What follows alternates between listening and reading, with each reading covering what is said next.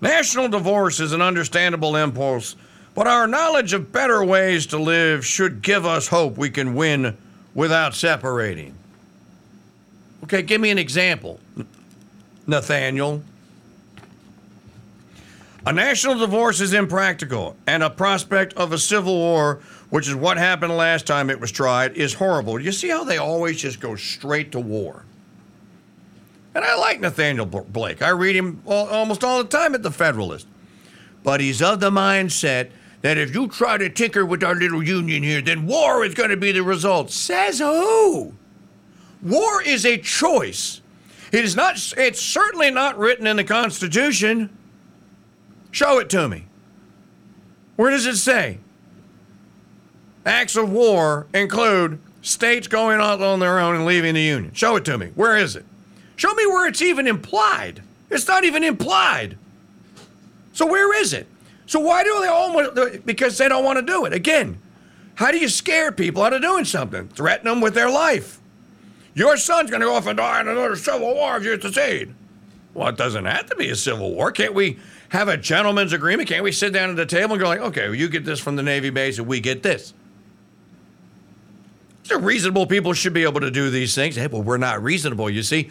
We don't have any practice at this actual legislating thing. Marjorie Taylor Greene, the Georgia Congresswoman, is a terrible messenger for the idea.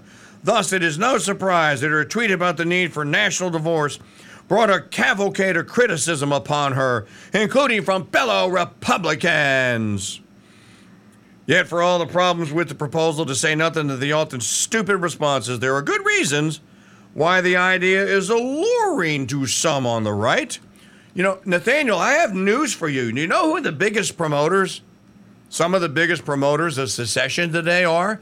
They're not on the right. They're the nutbags that live in Vermont. Go to Vermont and go look uh, and go learn about the Vermont Free State Project. Vermont wants out of the union because they want their own little national health care system. They want their own national little welfare system. They want their own na- little national murder, the old people system. They want their own little national murder, the soon to be born system. I say we should give it to them. Let Bernie Sanders be President Sanders of the people's poop hole of Vermont. Let him go. Tell him tomorrow, hey, why don't you go first and show us how to do it? It's libtards that want out. By the by, there are places in California, Los Angeles, one of them, San Diego, another, San Francisco, another one, that don't want to be in league with the rest of California anymore.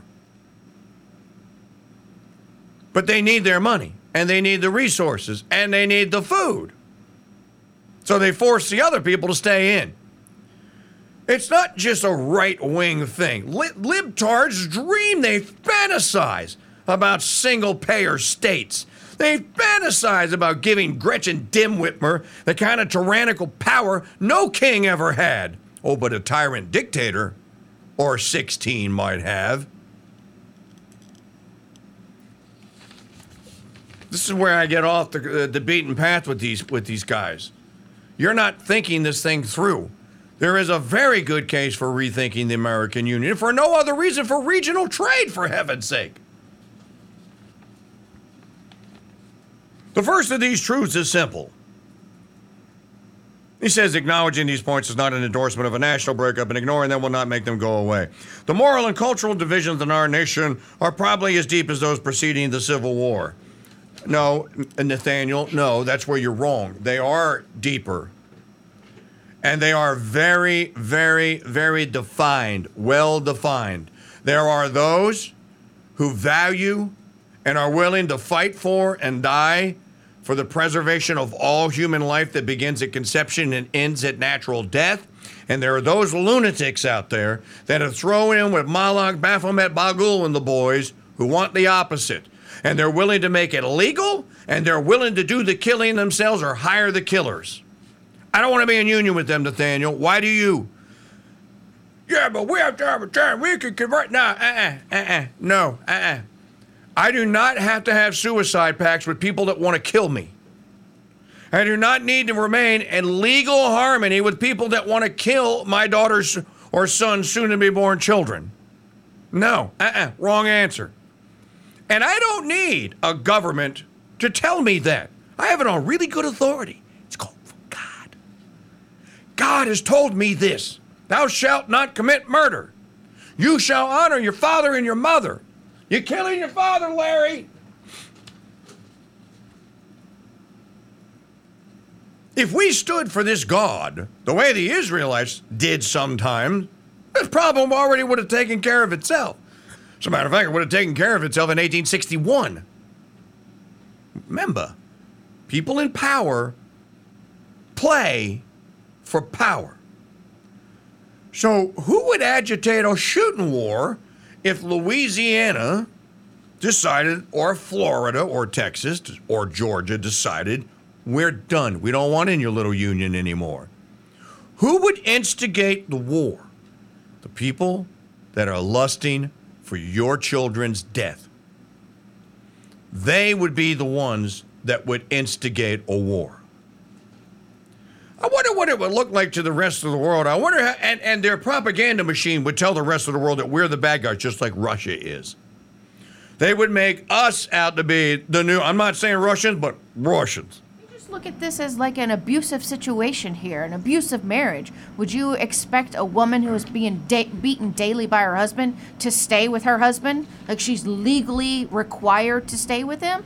No, that's not the case. Our government abuses us. Why do we have to stay with them? That's right. Right, Hank? Let's play a song for just a moment here, shall we? If the South would have won, we'd have had it made. I'd probably run for president of the southern states. So say! The day Elvis passed away would be our national holiday. If the South would have won, we'd have had it made. So say! I'd make my Supreme Court down in Texas. And we wouldn't have no killers getting off free. If they were proven guilty, then they would swing quickly instead of writing books and smiling on TV. Cajun in Louisiana, and I'd put that capital back in Alabama. We'd put Florida on the right track, cause we'd take Miami back and throw all them pushers in the slammer. Oh, if the South would have won, we'd have had it made. I'd probably run for president of the Southern. Uh, eh, eh, eh, enough, enough church playing. You, you, are you a Dixiecrat? There's the funniest thing happened to me at the last St. Benedict Center conference. Pursuant to this, I will not name the source or the person involved, but I shall tell you that a certain attendee the last St. Benedict Center conference identified himself to me as a former Dixiecrat. And he said, Mike, you know what? You remind me of a Dixiecrat. I went, that's because I am a Dixiecrat. Without the Jim Crow stuff.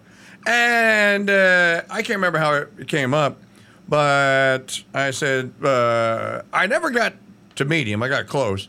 Uh, but I was a follower of South Carolina's great Senator Strom Thurmond. the first thing people are going to say when you say Dixiecrat Strom Thurmond, he was against, he was against busing, he was against segregation, he was, against the Civil Rights Act of 1966. Uh, constitutional scholars still today are against the Civil Rights Act of 1966. See, Who Killed the Constitution by Woods and Gutzman, if you want an example. If you want a scholarly treatment of that, you can just look up Kevin Gutzman Civil Rights Act and just start reading. Ask yourself the question. And this is I'm not this is a colorblind question. Let's play let's play colorblind for just a moment. Let's just talk about human beings. Has the civil rights struggle, act, and what has happened afterwards been a net positive or negative for the people it was supposed to help? And I'm specifically referring to those that live in major metropolitan U.S. cities. Your time starts now, Roger. Best of luck.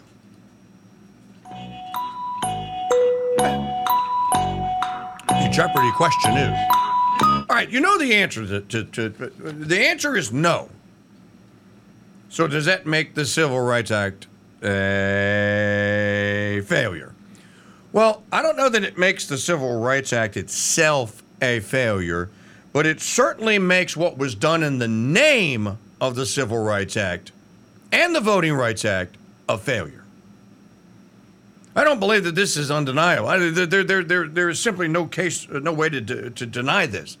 Not statistically, not with our own eyeballs, not morally, not with results that you would see, as they say, on the ground and what have you. Uh, the black family has suffered more than non black families. The black family has been completely and totally decimated and nearly just completely destroyed. Two thirds of all children that are born in the United States that are born to black mothers are born out of wedlock. That's a fact. You know what? Last time I looked at the number, it was actually 71%. That is a disaster. That is a human disaster. Why would it, if you would, abortions, the percentage of children that are murdered in their mother's womb as a percentage of the population, what is the number? Who, which race has more of its youths killed in utero than any other. Blacks. It's not even close. It's not even close. That's a civil right now, murdering the soon to be of the next generation, separating the father from the family, telling them that the father is not needed.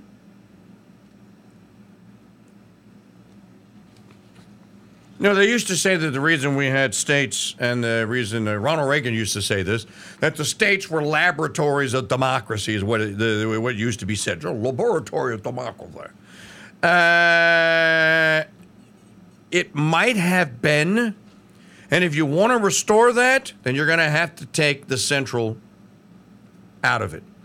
By the way, what kind of a stupid elite group of idiots puts its central capital on a coast that's ocean locked.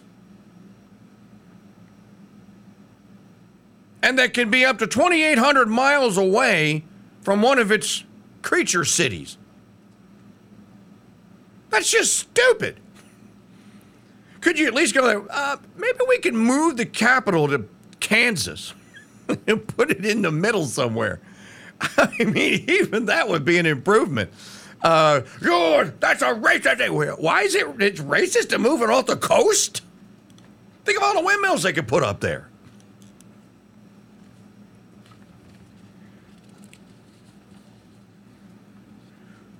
And then Nathaniel Blake continues. Furthermore, because the left styles these campaigns as the moral equivalents of and successors to the civil rights movement, they believe themselves justified in using the expansive government power to break Jim Crow against, say, Christians who do not want to participate in promoting and celebrating same sex wedding ceremonies.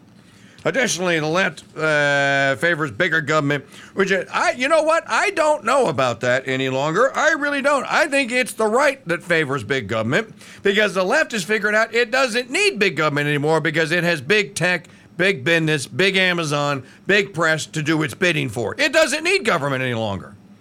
It's the right wing that need that thinks it needs government. It's the right wing. Remember, it used to be you were a, a shield for corporate America if you were a Republican. That's just not true any longer.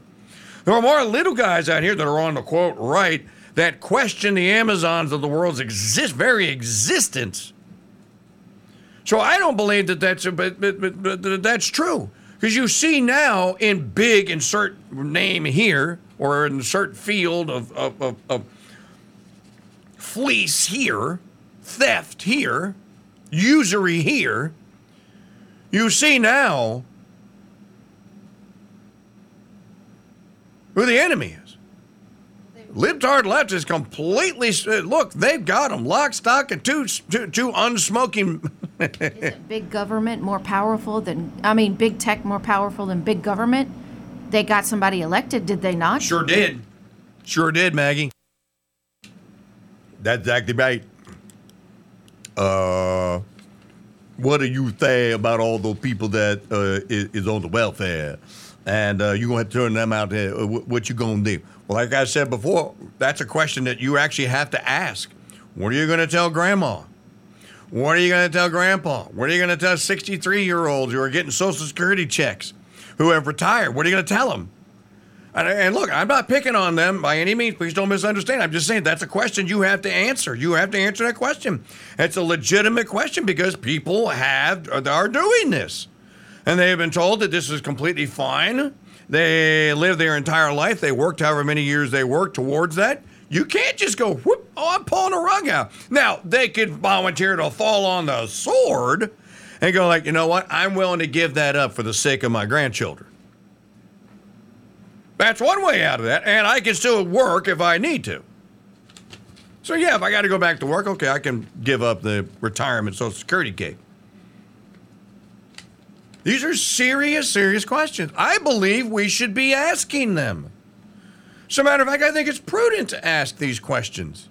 Because, by the by, all of you that are out there that are receiving the Social Security and the Medicare, and maybe it's your mother and your father, and again, I'm not picking on your mom and dad. I'm not picking on people. I'm not saying they're bad people. So please do not call me, text me, or send me hate mail or signal group messages because that's not the purpose. What I am saying to you, though, is ma'am, sir, they're $230 trillion upside down. Both uh, combine the two $230 trillion in unfunded liability. Social Security is a $70 trillion boondoggle right now, today. With, with, with, who is projected to take it in the next 30 years, $70 trillion must be raised. Where are you going to get that from? Yeah, where are you going to get it? Well, I can give you a hint. You're not. Doesn't exist. Not gonna. You can't make it. You can't bring it into existence. If we stop right now and say, okay, all right, everybody that's getting it, fine. You get it. If you paid in and you ain't on it yet, you ain't getting it. you you want to leave the union? Fine.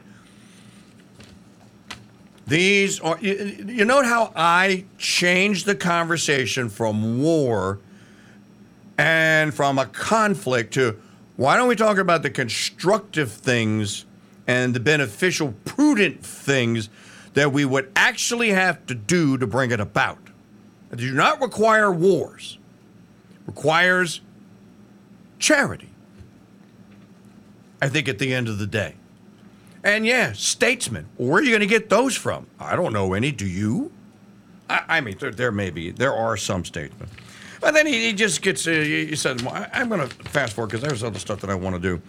Uh, this does not mean a multitude of such issues is being piled on top of older, bitter disputes, such as whether abortion is a human right or an inhumane wrong. Now, again, I just have to push back on that. There's no debate on it. I do not debate anyone on the merits of infanticide. It is not a debate. You, the, the, the debate implies that there are two co-equal answers, and you get to pick which one. Now, there are two answers so is their sin, and so is and, and vice, and so is their grace and virtue. Oh, it is true, you get to choose. You have a free will. That does not elevate error to the level of certitude and truth. What's the truth? Thou shalt not commit murder. Okay, good enough for me, God.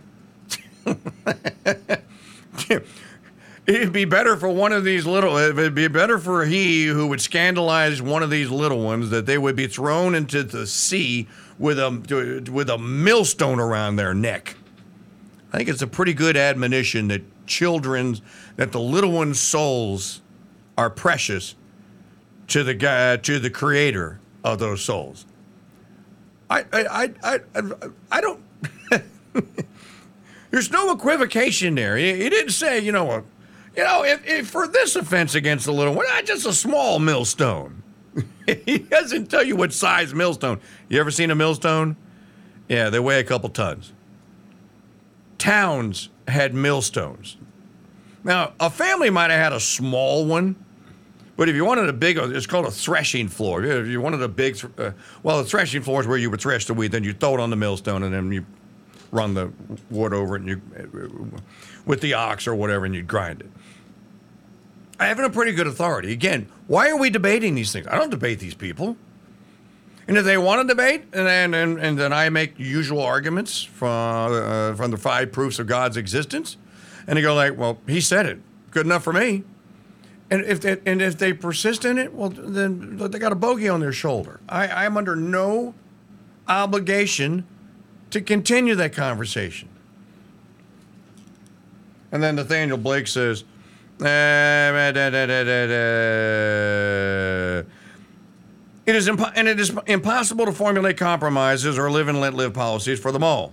One side wins and the other side loses. While these issues proliferate, living under the regime of the other side will seem increasingly intolerable, or as these issues proliferate.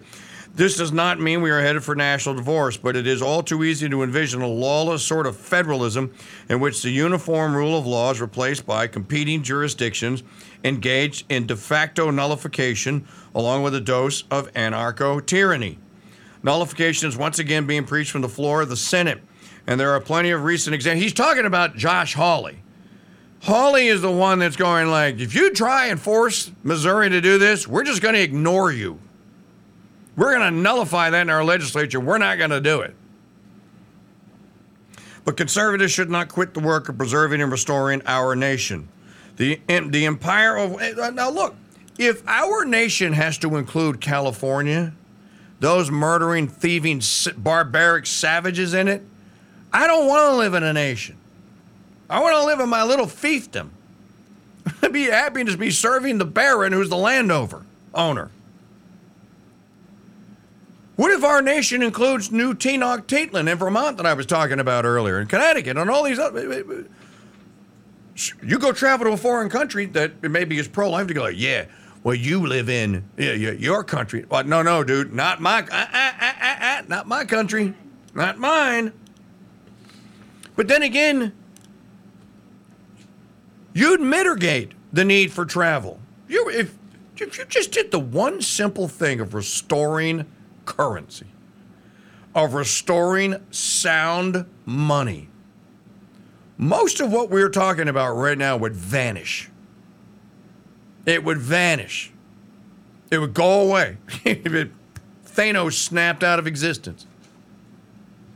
Which is why sound money ain't coming back anytime soon. And he concludes Culturally, the time may also be right for a conservative renewal because cultural leftism is ineffective and immiserating.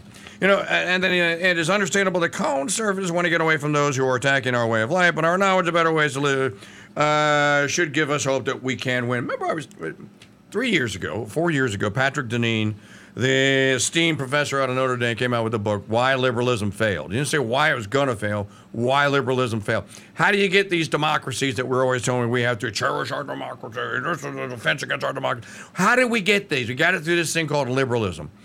Uh, what came first, liberalism or modernity? Liberalism gave you modernity. Uh, there's a there, there are essays galore. I suggest start at newpolity.com. Start there.